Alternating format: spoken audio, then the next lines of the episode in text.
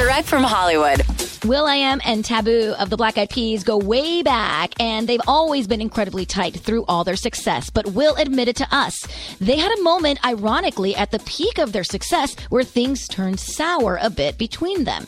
Right after the explosion of like I Gotta Feeling and, and Dirty Bit and the end and the beginning albums when we were doing uh, stadium tours. That was the only time me and Taboo had like any type of friction when I took it personal that he didn't want to hang out with me and App. They eventually ironed it all out, and after Taboo's cancer battle, not long after, their bond strengthened even more. And the rest is history. Their latest album, Translation, is out now. That's direct from Hollywood.